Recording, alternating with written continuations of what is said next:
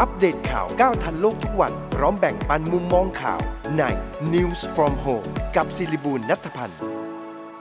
สวัสดีค่ะ ท่านผู้ชมและท่านผู้ฟังทางวิทยุสทร FM 106 วิทยุครอบครัวข่าว และท่านท่านผู้ชมทาง YouTube นะคะ ช่องช่วยคิดช่วยทำทาง Facebook News from Home และทางพอดแคสต์ด้วย ขอต้อนรับทุกท่านนะคะ เข้าสู่รายการ News from Home กับดิฉันสิริบูรณัฐพันธ์ค่ะ มาติดตามการสรุปสถานการณ์ข่าวที่น่าสนใจประจำวัน รวมถึงมาพูดคุยกับแขกรับเชิญที่ให้มุมมองแบ่งปันประสบการณ์ในการมองข่าวในแต่ละวันนะคะมีอะไรที่น่าสนใจ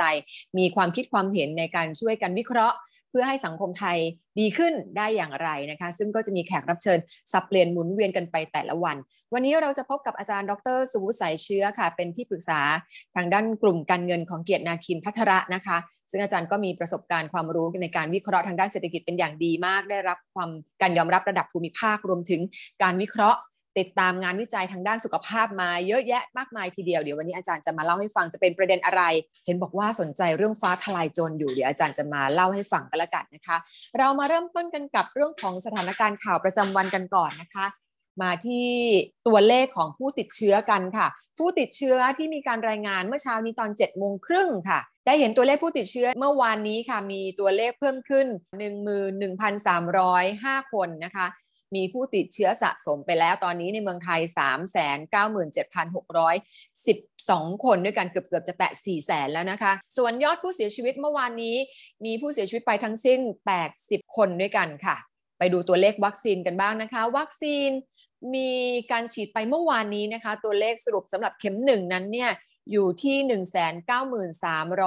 193,301 คนค่ะ ส่วนเข็มที่ 2 อยู่ที่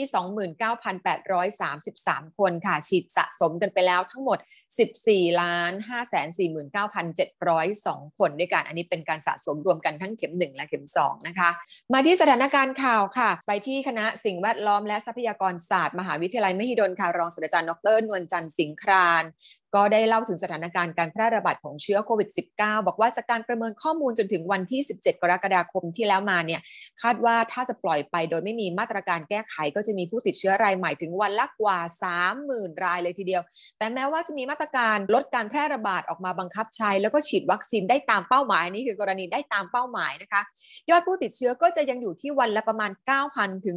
12,000 คนอยู่ดีค่ะ ส่วนที่อังกฤษนั้นหลังจากที่เขายกเลิกมาตรการควบคุมการแพร่ระบาดของโควิด ซึ่งก็มีผลตั้งแต่เมื่อเที่ยงคืนของคืนวันอาทิตย์ที่แล้วมา ที่เขาเรียกกันว่า Freedom Day หรือว่าวันเสรีภาพนะคะในคลับสถานที่บันเทิงต่างๆ ได้รับอนุญาตให้เปิดบริการเต็มความจุ โดยไม่เว้นระยะห่าง แล้วก็ไม่มีข้อบังคับให้สวมหน้ากากอนามัยด้วยทำให้ศาสตราจารย์นิวเฟอร์กูสันจาก Imperial College London ออกมาเตือนนะคะบอกว่าอาจจะทำให้อังกฤษเนี่ยมีผู้ติดเชื้อรายใหม่ถึงวันละ 1 0 0 0 0แสนคน เนื่องจากยังควบคุมการระบาดของโควิดสายพันธุ์เดลต้าไม่ได้ค่ะส่วนที่ไต้หวันทางรัฐบาลเขาก็อนุมัติการใช้งานแบบฉุกเฉินของวัคซีนป้องกันโควิด -19 เมดิเจนซึ่งพัฒนาขึ้นโดยบริษัทยาของไต้หวันเองนะคะ แม้ว่าจะอยู่ในขั้นของการทดลองทางคลินิก แต่ผู้เชี่ยวชาญก็กล่าวว่าข้อมูลเบื้องต้นได้บ่งชี้ว่าประสิทธิภาพใกล้เคียงกับวัคซีนของ a s t r a z เซ e c a การตัดสินใจของรัฐบาลไต้หวันก็จะช่วยแก้ปัญหาวัคซีนที่ยัง ไม่เพียงพอต่อประชากร 23 ล้านคนค่ะ ไปเรื่องการยกระดับมาตรการควบคุมการระบาดที่จะมีผลขึ้น แล้วในวันนี้นะคะนายแพทย์ทวีสินวิษณุโยธินโฆษกศูนย์บริหารสถานการณ์โควิด -19 หรือว่าสบคก็เปิดเผยว่าฝ่ายความมั่นคงจะตั้งด่านสกัดการเดินทางเข้าออกพื้นที่สีแดงเข้ม 13 จังหวัด เพื่อให้การเดินทางได้รับความสะดวก น้อยที่สุดค่ะ โดยเจ้าหน้าที่จะตรวจสอบหลักฐานการอนุญาตเดินทาง เมื่อผู้เดินทางไปถึงที่หมายปลายทาง ต้องแจ้งข้อมูลในแอปพลิเคชันไทยชนะ แล้วก็จะต้องลงทะเบียนในเว็บไซต์หยุดเชื้อเพื่อชาติ เพื่อรับ QR code มาแสดงกับเจ้าหน้าที่ด้วยค่ะและเพื่อการควบคุมการแพร่ระบาดของโรคโควิด -19 กรมการขนส่งทางบกค่ะ ก็ได้งดให้บริการด้านใบขับขี่ที่สำนักงานขนส่งทุกแห่งทั่วประเทศ แล้วงดให้บริการด้านทะเบียนรถ ทุกประเภทที่สำนักงานขนส่ง ที่มีที่ตั้งในพื้นที่ควบคุมสูงสุด และเข้มงวด 13 จังหวัดตั้งแต่วันนี้เป็นต้นไปนะคะ ส่วนการชำระภาษีรถจะเปิดเฉพาะบริการเลื่อนล้อต่อภาษี และช่องทางทางออนไลน์เท่านั้นค่ะ โรงพยาบาลเลิศศิลป์ประกาศปิดให้บริการห้องฉุกเฉินทุกกรณีตั้งแต่วันนี้เป็นต้นไป เนื่องจากมีผู้ป่วยโควิดจำนวนมากจนเกินความสามารถที่จะดูแลแล้วนะคะ และบุคลากรทางการแพทย์ก็ไม่เพียงพอ เนื่องจากว่าติดเชื้อโควิด -19 เป็นจำนวนมากค่ะ ส่วนสำนักงานหลักประกันสุขภาพแห่งชาติหรือว่าสปสช ได้เปิดลงทะเบียนออนไลน์ ให้กับผู้ติดเชื้อโควิด -19 เข้าสู่ระบบการดูแลที่บ้านหรือว่า Home Isolation ซึ่งนายแพทย์เจเด็ดทำทัศ อารีเลขาที่การสปสช ก็เปิดเผยว่าหลังจากสายด่วน 1330 ที่รับแจ้งเข้าระบบการรักษาตัวที่บ้าน มีการโทรเข้ามาสูงกว่าวันละ 5,000 ครั้งทำให้ประชาชนต้องรอสายเป็นเวลานาน สปสช ก็เลยได้เพิ่มช่องทางออนไลน์สำหรับผู้ที่เข้าสู่ระบบการดูแลที่บ้าน หรือชุมชนแล้วแต่ยังไม่ได้รับการติดต่อกลับจากเจ้าหน้าที่นะคะ หรือว่าเป็นผู้ติดเชื้อรายใหม่ที่ยังไม่ได้เข้าสู่ระบบ สามารถลงทะเบียนผ่านเว็บไซต์ของสปสช เพื่อรับความช่วยเหลือได้ค่ะ นอกจากนี้ที่ประชุมคณะกรรมการหลักประกันสุขภาพแห่งชาติ ยังมีมติเห็นชอบให้จัดซื้อชุดตรวจโควิด -19 ด้วยตัวเอง หรือว่า antigen test kit นะคะเพื่อให้หน่วยบริการนำไปแจกจ่ายให้กับประชาชนทุกคนทุกสิทธิ์ในวงเงินเบื้องต้น 1,014 ล้านบาท โดยให้เครือข่ายโรงพยาบาลราชวิถีจัดหาชุดตรวจผ่านองค์การเภสัชกรรมจำนวนประมาณ8ล้าน5แสนชิ้น คาดว่าจะแจกให้ประชาชนนำไปตรวจหาเชื้อโควิด -19 ได้เอง ในช่วงระหว่างเดือนสิงหาคมถึงกันยายนนี้ค่ะ ไปที่การแข่งขันโอลิมปิกเกม 2020 ที่จะเริ่มขึ้นในวันศุกร์นี้แล้วนะคะ โตโยต้าจะไม่มีการโฆษณาผ่านทางโทรทัศน์ในเรื่องที่เกี่ยวกับโอลิมปิก ถึงแม้ว่าจะเป็นสปอนเซอร์หลักของการแข่งขันก็ตาม นอกจากจะไม่ให้มีการโฆษณาแล้ว นายอากิโอะ โตโยดะ CEO ของโตโยต้าก็จะไม่เข้าร่วมพิธีเปิดการแข่งขันด้วย ท่าทีดังกล่าวมีขึ้นหลังจากที่ชาวญี่ปุ่นจำนวนมากออกมาประท้วงให้ยกเลิกการจัดการแข่งขันกีฬาโอลิมปิก เพราะกลัวว่าจะมีผู้ติดเชื้อโควิดเป็นจำนวนมากค่ะ และปิดท้ายกันเรื่องของการเมืองค่ะ กรณีการชุมนุมเมื่อวันที่ 18 กรกฎาคมที่แล้วมาพลตำรวจตรีปิยะ ต๊ะวิชัย รองผู้บัญชาการตำรวจนครบาลบอกว่าได้มีการจับกลุ่มกลุ่มผู้ชุมนุมจำนวน 16 คน เป็นผู้ต้องหา 4 คดี เป็นเด็กหรือว่าเยาวชนเนี่ยสี่คน ผู้ใหญ่ 12 คน เป็นชาย 13 คน เป็นหญิง 3 คน พร้อมด้วยของกลางก็เช่นหนังสติ๊ก ลูกแก้ว มีด หมวกกันน็อก หน้ากากกันแก๊ส แล้วก็ยังอยู่ระหว่างการรวบรวมหลักฐานเพื่อออกหมายจับเพิ่มอีกมากกว่า 10 คนค่ะ และนี่ก็คือสรุปสถานการณ์ข่าวอย่าง รวดเร็วย่นย่อในเช้าวันอังคารนี้นะคะ เดี๋ยวเราจะพักครู่หนึ่งช่วงหน้าเราจะมาพูดคุยกันเกี่ยวกับเรื่องของงานฟ้าทลายโจรที่โด่งดังไปทั่วโลกแล้วนะคะ สามารถใช้รักษาโควิด -19 ได้จริงมากน้อยแค่ไหน เดี๋ยวเราจะกลับมาพูดคุยกันกับอาจารย์ดรสุภุสายเชื้อค่ะ งานหนักแค่ไหนไม่ลืมใส่ใจตัวเองและคนที่คุณรัก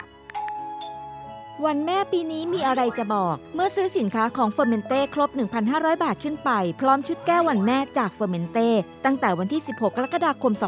2564 ถึง 31 สิงหาคม 2564 Fermente ชาวินิก้ารสน้ำผึ้งมีสาร EGCG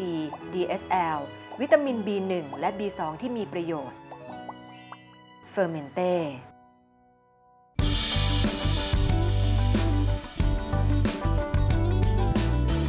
ว่าต้องทำงานตลอดทั้งวัน แต่หญิงให้ความสำคัญกับการดูแลเอาใจใส่ตัวเองเสมอค่ะ เพราะหญิงเชื่อว่าอย่ารอให้แก่แล้วค่อยมาดูแลตัวเอง หญิงดื่ม Fermented Tea Revive ชาขาวและชาเขียวผสมสมุนไพรถึง 8 ชนิด มีสารสำคัญจากชา เช่นเซียฟราวิน และคาเทชิน ที่ช่วยสร้างภูมิคุ้มกันให้กับร่างกาย พร้อมประโยชน์จากสมุนไพร ช่วยลดระดับน้ำตาล ลดระดับไขมัน ช่วยดูแลระบบขับปัสสาวะ และช่วยให้นอนหลับดีขึ้นFermente Tea Revive ห อมละมุนดื่มง่ายจากชาและสมุนไพรธรรมชาติ ชาขาวผสมสมุนไพรตรา Fermente Tea Revive ในยุค New Normal แบบนี้ก่อนจะหยิบจับอะไรหญิงใช้ Fermente alcohol hand spray กลิ่นชาเขียว ฉีดล้างทำความสะอาดมือก่อนทุกครั้งค่ะ Fermente alcohol hand spray กลิ่นชาเขียว มีส่วนประกอบของเอทิลแอลกอฮอล์75% กลิ่นหอมจากชาเขียว สะอาด สดชื่น ติดมือทนนาน พกพาง่าย ใช้สะดวก โทรสั่งซื้อได้ที่ 0922787405 หรือ 0922798035 หรือพิมพ์ค้นหาคำว่า Fermente อัปเดตข่าวก้าวทันโลกทุกวัน พร้อมแบ่งปันมุมมองข่าวใน News from Home กับศิริบูลนัทพันธ์ กลับเข้ามาสู่รายการ News from Home กับดิฉันสิริบูรณัฐพันธ์นะคะ ท่านผู้ชมและท่านผู้ฟังทางวิทยุ FM 106 นะคะ สทร วิทยุครอบครัวข่าว แล้วก็ทางผู้ชมทาง YouTube ช่องช่วยคิดช่วยทำทาง Facebook News from Home แล้วก็ทางพอดแคสต์ด้วยค่ะ ช่วงนี้เราจะมาพูดคุยกันกับอาจารย์ดรสบุใสเชื้อที่ปรึกษากลุ่มการเงินเกียรตินาคินพัฒนาค่ะ สวัสดีค่ะอาจารย์ สวัสดีครับส วัสดีตอนนี้เจอหน้าต้องทักกันก่อนว่าสุขภาพแข็งแรงดีนะคะอาจารก็ย์ก็โซฟาโซกูดนะครับก็วันก่อนเห็นข่าวคุณนรงค์ตกใจมากเพราะว่า เมื่อเดือนก่อนยังเพิ่งเจอกันที่ร้านอาหารคุณนรงค์โชควัฒนาก็ยังโอ้โหนะโควิด นี่มันทำให้คนที่เราเคารพนับถือรู้จักนี่ไปกันง่ายๆอยู่เหมือนกันนะคะอาจารย์เนี่ยเจอหน้ากันเนี่ยต้องแบบคุยกันไว้รักษาสัมพันธภาพที่ดีต่อกันเอาไว้นานๆไม่รู้ว่าจะ จะแยกจากกันไปเมื่อไหร่เลยนะคะอาจารย์ ที่ที่มันน่าสนใจอันหนึ่งคือได้ข่าวมาเหมือนกันนะครับ บางคนเนี่ยอ่ารักษาโควิดเนี่ยหายแล้ว กลับไปถึงค่ะบ้านปรากฏว่าไปติดเชื้อจากโรงพยาบาล เป็นแบคทีเรียที่ดื้อยาแล้วสุดก็ไปเสียชีวิตเพราะเพราะอย่างนั้นนะครับ คืออ๋อโรงพยาบาลเนี่ยก็เป็นที่สะสมของเชื้อเชื้อโรคสารพัดที่รุนแรงเยอะอยู่ได้เหมือนจกัริงจริงจริงจริงจริงค่ะ ยิ่งน่ากลัวคือต้อง มันมันไม่รู้จะพูดว่าจะดูแลกันยังไงเลยนะอาจารย์ คือถ้าเราดูแลอย่างที่สุดแล้ว แล้วมันยังมีอันต้องไปติดเชื้อ หรือว่าต้องเสียชีวิตนี่มันก็คงแล้วแต่โชคชะตาเลยนะอาจารย์ทุกๆอย่างขึ้นกับระบบภูมิคุ้มกันของร่างกายเราเองจริง ๆ นะครับเวลาเราพูดถึงจริงค่ะวัคซีนเราก็พูดถึงระบบภูมิคุ้มกันใช่ไหมครับใช่ค่ะเมื่อเช้านี้เราก็คุยกันในในฝ่ายรีเสิร์ชของพัทระบอกว่าไปดูกรณีของประเทศอิสราเอลเนี่ยนะครับ คนค่ะที่ฉีดวัคซีนครบแล้ว แล้วก็ยังติดเชื้ออยู่เนี่ยมีไม่เยอะนะครับค่ะน้อยค่ะแต่ในกลุ่มนั้นค่ะมีประเด็นน่าสนใจตรงที่ว่าคนที่ที่ฉีดแล้ว แต่ติดเชื้อเนี่ยเอ่อเอ่อมีโอกาสป่วยหนักแล้วเสียชีวิตค่อนข้างสูง เพราะว่าคล้ายๆ คนกลุ่มนั้นเนี่ยที่เขาต้องมาติดเชื้ออีกครั้ง เพราะว่าแม้วัคซีนจะกระตุ้นภูมิคุ้มกันแล้วก็ตาม แต่ระบบเอ่อภูมิคุ้มกันมันไม่ค่อยแข็งแรง พอติดเข้าไปเนี่ยกลายเป็นว่าคนเนี้ยมีกลุ่มพวกนี้มีอัตราการเสียชีวิตไม่ไม่ต่ำนะครับ ตั้งประมาณสิบยี่สิบเปอร์เซ็นของคนเฮ้ที่ยฉีดแล้วแล้วก็แล้วก็มาติดเชื้อใหม่ แล้วก็โอ้เหรอคะทั้งทั้งๆที่เป็น mRNA นี่แหละคะอาจารย์อ่าทั้งที่ใช่ครับ เพราะว่าอ๋ออย่างสิ่งสิ่งสิ่งที่วัคซีนทำจริง ๆ ก็คือกระตุ้นระบบภูมิคุ้มกันเรานี่แหละแล้วระบบภูมิคุ้มกันค่ะเราก็แค่ไหนก็แค่นั้นนึกออกไหมครับอ่าอ่าอ่าอ่าอ่าบอกว่าผมเอาล้อแม็กสวยๆแข็งๆดีๆ ไปใส่รถ ตุกๆ เนี่ยยังไงมันก็วิ่งดีไม่เท่ากับเอ่อรถสปอร์ตเนี่ยอ่าอ่าค่ะใช่เป็นค่ะแบบนั้นนะครับ ก็เล่าให้ฟังว่าต้องดูแลสุขภาพให้ดีเอ่อค่ะ แล้วก็ล่าสุดมีงานวิจัยด้วยซ้ำไปที่บอกว่าเอ่อล่าสุดนะครับที่ออกมาเนี่ยบอกว่าประเทศที่มีประชาชนสัดส่วนที่อ้วนเกินกว่า 50%เนี่ยอืมมีคนเสียชีวิตมากกว่าประเทศที่มีสัดส่วนคนอ้วนต่ำกว่า 50%เนี่ยสิบเท่า คือคือุ้ยเยอะขนาดนั้นคือความการดูแลสุขภาพตัวเองให้ดีรักษาควบคุมน้ำหนักให้อยู่ในเกณฑ์เนี่ยกลายเป็นเรื่องสำคัญนะครับ ถ้าใครสนใจค่ะอ่านงานวิจัยได้หรือวันเดี๋ยวเราไปคุยกันในในเอ่อรายการช่วยคิดช่วยทำ YouTube ค่ะครับ YouTube ได้ค่ะได้ค่ะอ่าค่ะ วันนี้นี่อยากจะคุยอีกเรื่องหนึ่งที่ที่คิดว่าเป็นข่าวดีอะครับ อันนี้ต้องอันนี้ยืมมาจากของคุณหมอสุรพงศ์สืบวงวงลีที่เขียนเอ่อเรื่องเกี่ยวกับฟ้าทลายโจรค่ะ หมอเล่าให้ฟังว่ากรมการแพทย์เอ่อกรกรมแพทย์แผนไทยเนี่ยได้ได้เชิญศาสตราจารย์เกียรติคุณ แพทย์หญิงสยมพรสิรินาวิน เป็นอาจารย์แพทย์รามาธิบดีเนี่ยเป็นผู้เชี่ยวชาญทั้งด้านโรคติดเชื้อ แล้วก็ระบาดวิทยาคลินิกเนี่ยไปทำการวิจัยของเกี่ยวกับค่ะฟ้าทลายโจรทำแบบเอ่อใช้มาตรฐานสากลที่สูงสุดก็คือ randomized control trial หมายถึงว่าอ๋ออ่า มีคนที่ติดเชื้อ 57 คนใช่ไหมครับค่ะที่สมุทรปราการนครปฐมแล้วแบ่งเป็นกลุ่มคอนโทรลคือกินยาหลอกเลยนะครับค่ะไม่ได้กินค่ะยาจริงซึ่งปกติเนี่ยไม่มีใครอยากจะกินยาหลอกแต่อันนี้เนี่ยใช่ใช่ก็ก็ก็ถือว่าต้องพยายามทดสอบให้เห็นได้ชัดเลยว่าตกลงเนี่ยฟ้าทลายโจรเนี่ยช่วยไหมผลก็บอกอย่างนี้ครับ คนที่กินอ่ายาปลอมพลาซีโบเนี่ยมีอาการปอดบวม 10.7%ส่วนคนที่กิน แอนโดรกราโฟไลด์ก็คือสารสฟ้ากัดทลายโจรฟ้าทลายโจรเนี่ยไม่มีผู้ป่วยเป็นปอดบวมเลยแม้แต่คนเดียว โอ้โห สุดยอดมากทีนี้อาจารย์สยองพอพอเห็นอย่างนี้เนี่ยก็เริ่มรู้สึกว่าเฮ้ยอย่างนี้ต้องไปสำรวจต่อแล้วล่ะ ทั้งๆที่เดิมทีที่ที่คุณหมอสุรพงษ์เล่าให้ฟังว่าอาจารย์ตอนแรกก็ไม่ได้นึกออกไม่ค่อยได้มั่นใจในตัวของฟ้าทลายโจรมาก ต้องบอกว่าแพทย์แผนปัจจุบันหลายคนส่วนใหญ่ปฏิเสธฟ้าทลายโจรค่ะอาจารย์ ค่ะครับอาจารย์เพียงพรก็เลยกลับไปทำก็เรียกว่า retrospective cohort study คือกลับไปดูกลุ่มตัวอย่างในอดีตที่ค่ะได้ไปใช้ฟ้าทลายโจรจริงนะครับ ในกลุ่มตัวอย่างเนี่ยก็ดูจากสมุทรสาครกับนครปฐมและราชบุรีอีกที เพราะว่ากลุ่ม control คือกลุ่มที่ไม่ได้รับแอนโดรกราโฟไลด์เนี่ยมีปอดบวม 24%หรือ 71 คนนะครับจากอืม939คนค่ะ ส่วนกลุ่มที่ได้รับแอนโดรกราโฟไลด์มีปอดบวมเพียง 0.4%หรือคนเดียวโอ้โหนะครับโอ้คนที่มีปอดค่ะบวมนี่ได้รับแอนโดรกราโฟไลด์ช้าคือกินยาเมื่อรับเชื้อไปแล้ว 11 วันอ๋อก็อย่างที่บอกเนี่ยผลก็คือว่าสงสัยว่าถ้าอย่างนี้เนี่ย กินฟ้าทลายโจร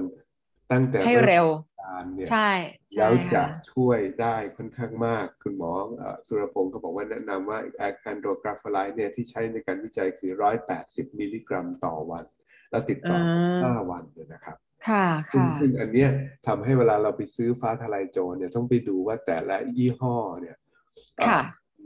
มีสารตัวนี้ตัวเนี้ยมากน้อยเท่าไหร่แค่ไหนใช่ไหมครับค่ะเอ่อใช่ค่ะก็ก็คุณหมอแกก็พยายามไปดูอย่างเช่นแกบอกว่าเช่นแคปซูลฟ้าทลายโจรของอภัยภูเบศรเนี่ยมีสารสกัดแอนโดรกราโฟไลด์12 มิลลิกรัมต่อ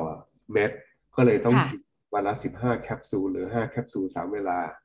อ่าเป็นฮะตัวค่ะตัวอย่างค่ะแล้วก็ต้องไปหไล่รือสี่แคปซูลสี่เวลากระจายแล้วกระจายกันกินแต่ใช่ครับอ่าแล้วแต่ใช่ครับค่ะใช่ครับแล้วก็ย้ำว่าเอ่อ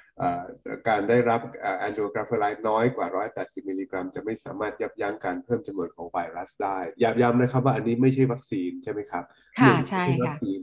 สองไม่ได้ป้องกันไม่ให้ติดเชื้อ ค่ะใช่ค่ะสามเป็นเนี่ยยารักษาเอ่อเป็นยารักษาในเชิงที่เขาบอกว่าอย่างนี้ครับแอนโดรกราโฟไลด์เนี่ยเป็นตัวที่ไปสกัดเอนไซม์ของไวรัสที่ทำให้ไวรัสแบ่งตัวได้ ค่ะ เพราะฉะนั้นนี่นี่แหละคือสิ่งสำคัญคือเป็น เป็นการยับยั้งเอนไซม์โปรตีเอสของของเอ่อวัคซีน เหมือนกับเอ้ยโทษอือฮึของไวรัสเหมือนกับของโคโรนาค่ะไวรัสเนี่ยโตไม่ได้อะพูดง่ายๆอ่าใช่โตไม่ใช่ได้นะครับใช่ค่ะค่ะ หยุดการอืมเจริญเติบโตอืมซึ่งทางทางอาจารย์คุณหมออ่าดรสุภาพรปิติพรที่เป็นครับเอ่อเภสัชกรเป็นคนดูแลมูลนิธิโรงพยาบาลเจ้าพระยาภัยบุเบศรต้องเคยบอกว่า ต้องทานให้ได้เร็วที่สุดภายในไม่เกิน 72 ชั่วโมงค่ะอาจารย์ครับแล้วจะเอาอยู่เลยสำหรับ โควิด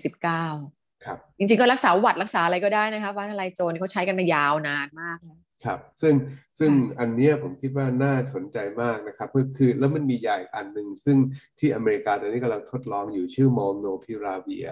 นะครับอันนี้เป็นการยาทดลอง อันนี้เป็น antiviral เหมือนกัน คือชะลอการแบ่งตัวของไวรัสเหมือนกันชื่อ Molnupiravir เนี่ยแต่ยังอยู่ในช่วงการทดลองขั้นที่สามค่ะ นะครับ ที่เป็นค่ะยาของบริษัท Merck ซึ่งเป็นบริษัทใหญ่ร่วมอืกันมค่ะฝ่ายสายจริงๆเราต้องหันกลับมาดูของดีที่ในบ้านเราเราทิ้งมาตั้งเกือบสองปีนะอาจารย์ที่ไม่ค่อยได้สนใจ ต้องกลับมาแล้วล่ะปีหน้าวัคซีนอาจจะเป็นคนไทยผลิต แล้วก็ยารักษาอาจจะเป็นสมุนไพรไทยนี่แหละซึ่งดีไม่ดีจะช่วยได้เนี่ยผมคิดว่าดีไม่ดีเนี่ยต้องทำควบคู่ไปรัฐบาลต้องให้ความสนใจกับเรื่องของการผลิตแอนโดกราฟไลท์เนี่ย ใช่มาอย่างในลักษณะที่ช่วยป้องกัน หรือลดความเสี่ยงที่จะป่วยหนักของของเอ่อ